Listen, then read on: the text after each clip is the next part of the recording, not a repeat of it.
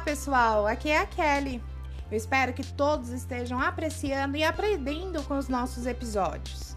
Por isso, mais uma vez, venho aqui falar com vocês sobre tabulações. O tópico de hoje é a tabulação não aceitou passar dados.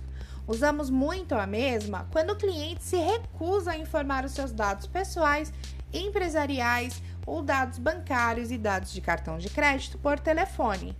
Por isso, vou deixar para vocês uma dica super importante. Passe segurança ao seu cliente. Apresente-se com nome e sobrenome. Informe todos os nossos canais de contato, assim como seu horário de atendimento, para que ele possa retornar e solicitar conversar com vocês. Envie um e-mail de cotação, assim você abre um outro canal de contato com este cliente. Argumente de forma leve e descontraída.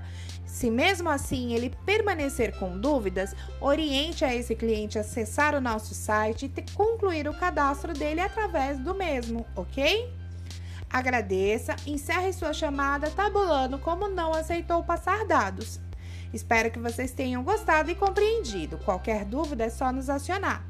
Por hoje é isso, pessoal. Mais uma vez, obrigada e até a próxima!